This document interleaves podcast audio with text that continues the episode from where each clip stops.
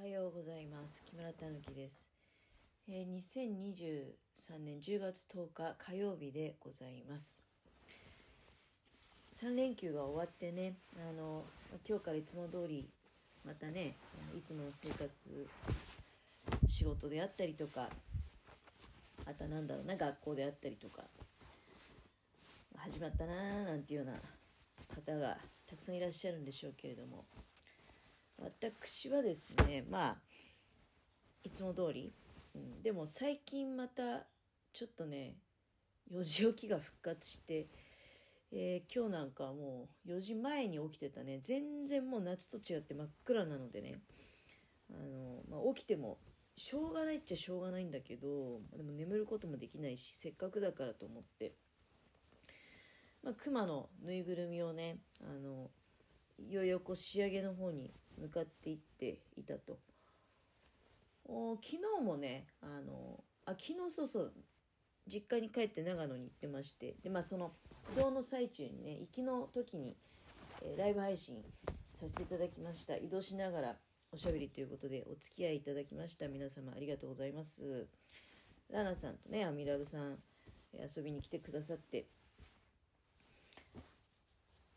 えーあれからね無事にまあ実家に到着してでその後に、まあ、やはりですねあの予定通り長野にリンゴを買いに行こうということでございました。でもね実際はあの買ったのはねブドウの方が多かった。なんかタイミングが悪かったのかリンゴが意外とねなかったなって思いますね。いやもしかしたらもう売れちゃってねなかっただけかもしれないけどね。やっぱりね3連休の最終日ということで長野の行きつけのあの農産直売所があるんですけどもう県外ナンバーまあ我々も長野に行けば県外ナンバーってことになるんだけどあの首都圏ナンバーの方がね多かったですね。品川とか。あとはなんだろうな品川世田谷横浜とかね、うん。えーそういったナンバーの車がいっぱい止まっていて。で今結構なんていうの？キャンプとか流行ってたりするのかな？キャンピングカーみたいなのでこう移動されて。でだからそういうまあ食材を買うような目的で私が行くようなね農産直売所に行ったりするのかもしれないしまあ昨日に関してはもう帰りだと思うのでお土産でねあのいろいろとこうまあ今の時期だったらやっぱり手頃で喜ばれるものって言ったら長野の名産といえばねあのリンゴじゃないですか。でまあぶどう、うんまあ、結局ね私がそこ行ったのって結構そうだね。もう昼近くだったんですよ、まあ、何箇所かこう寄りながら行くんだけどで結果的にその最後の目的の農産直売所に着いたのがもうお昼近かったんですね。お昼11時後半ぐらいだと思うんだけど11時台の後半でだからね多分なんだけどもうか買われちゃった後なんじゃないかなっていう気がしましたね。りんごの棚が結構スカスカしてたからね。なんだけどぶどうはそこそこ残っててぶどうってやっぱり高いから あのお土産で気安くあげるっていう雰囲気じゃないと思うんですよ。まあ自宅用に食べるってことはあると思うんですけど。でまありんごも買ったんだけどなんかもううんでもああいう肌ずれっていうかなんていうの皮の部分がね結構こう汚れちゃってて B 品が多かったのはやっぱりそういう天候とかの影響です。もともとそういうものが多いのかね、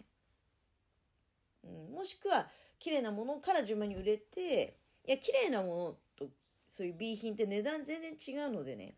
あの考え方でいろいろあると思うんだけど、うんまあ、もしかしたら最初からだからそういう B っぽいのが多くって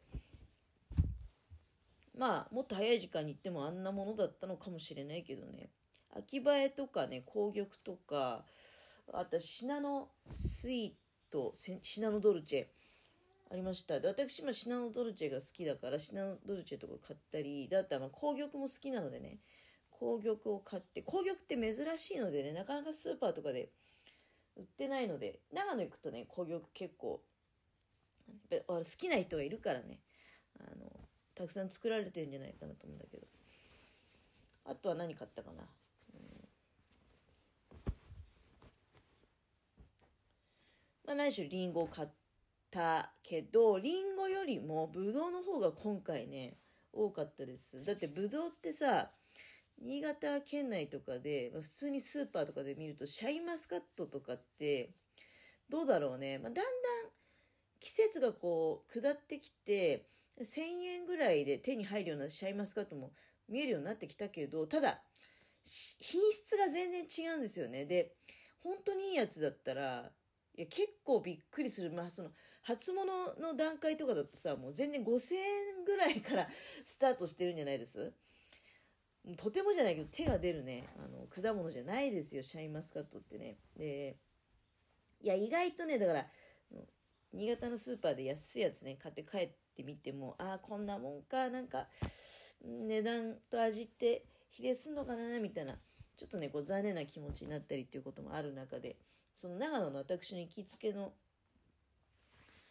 農産直売所に行けばねもうもうほんとシャインマスカットはも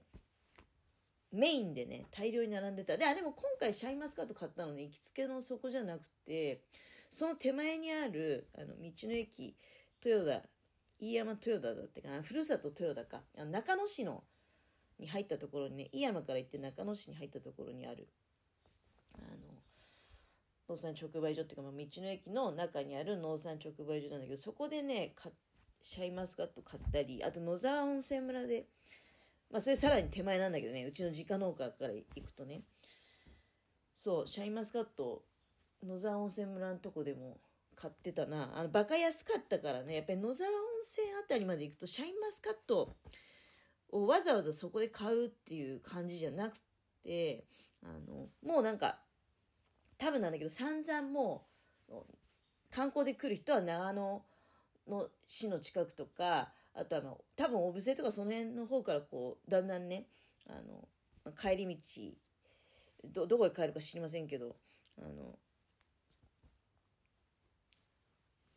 野沢温泉って言うとそうかそもそもだから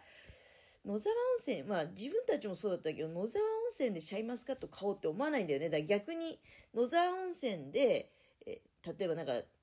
休日を楽しんでで家に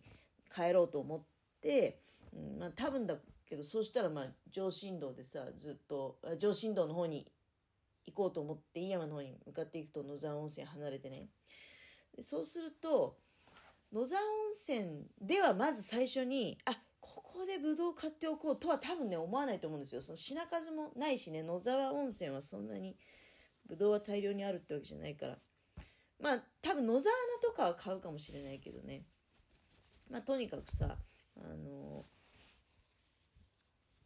そうそうそう我々はでもその野沢温泉で600 60円だったんだよ。シャインマスカットが激安じゃないですか。粒はちょっとちっちゃかったんだけどえ660円。鮮度は良さそうだったからこれ絶対やっぱり買いでしょうと思ってで買ってね。いやさっき食べたけどめちゃめちゃ美味しかった。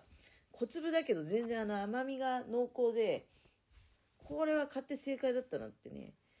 思ったね。であとはねまあそれはね今回ねちょっとあほら前にさこのラジオトークでぶどう食べ比べみたいなねあのなんかそういうおしゃべりやったと思うんだけどあれってやっぱり見た目が欲しくないですか？あこういう見た目のぶどうなんだって。だからそれをね今回動画でやってやろうかなって、まあ、思ってまして。なのでね後であの後でっていうか、まあ、多分それ撮った後何日か後にねあのタイミングが来たらアップされると思いますので是非ね見ていただきたいなと思うんですけどぶどう何種類か買った。であとは夏目っていうのがあって物珍しさにねそれも買って懐かしい人にとってはね懐かしいのかもしれないですね。それどうなのかな？それもね動画でちょっとこう食べてみようかなとか思ってるんだけどうんそうそんな感じだった。長野でね。うん、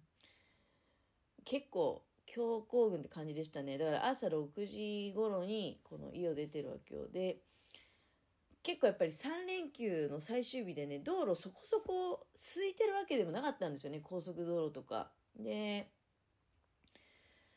まあ、あと雨がすごくひどかったのでね、長岡辺りから急に雨ひどくなって、で結構実家に行っても雨降ってたし、で、長野に入っても、もう午前中は全然雨降っててね、あこれ雨の中どうなのかなってでも思ったんだけど、あれ晴れてたらもっと混んでたかもしれないしね、まあ、よかったかなって思うんですけど、あれ、なんか、ぶどうの話途中で終わってる気がするんだけど、ぶどう、そうそうそう、ぶどうさ、あの、なんで長野でぶどう買う、買うかっていうと、あの、やっぱり安くて美味しいっていうのはあったね。だから、ぶどうのそう価値観狂っちゃうんだけどね、シャインマスカットとかね、全然、普通に考えたらまあ高いっちゃ高いんだよ。だけど、あの道の駅とかさ、農産直売所でね、一番高くても3000円以上出るシャインマスカットなかったし、3000円のシャインマスカットなんかもうびっくりするような立派なやつですよ。思わずね、だ3000円はちょっとあれなんだけど、2000円クラスだとね、あまりにも立派で、ああ、これ買って帰りたいなってのもあったんだけど、でも全然ね、もう1000円、900円とかでも十分に美味しいシャインマスカットなのよ。うん、シャインマスカットの話。結局最後、シャインマスカットの話になっちゃったんだけど、まあまあまあ、雨が降ってる中、長野行って、で、今回はぶどうメインであの買い物してくることができたということでございました。後でね、動画でぶどう食べ比べをちょっとやらせていただきますので、またそちらの方で、はい、あの、お会いしましょうということで、ありがとうございました。なんか、中途半端なグダグダ話になってますが、失礼いたします。いつもね、お聞きいただきましてありがとうございます。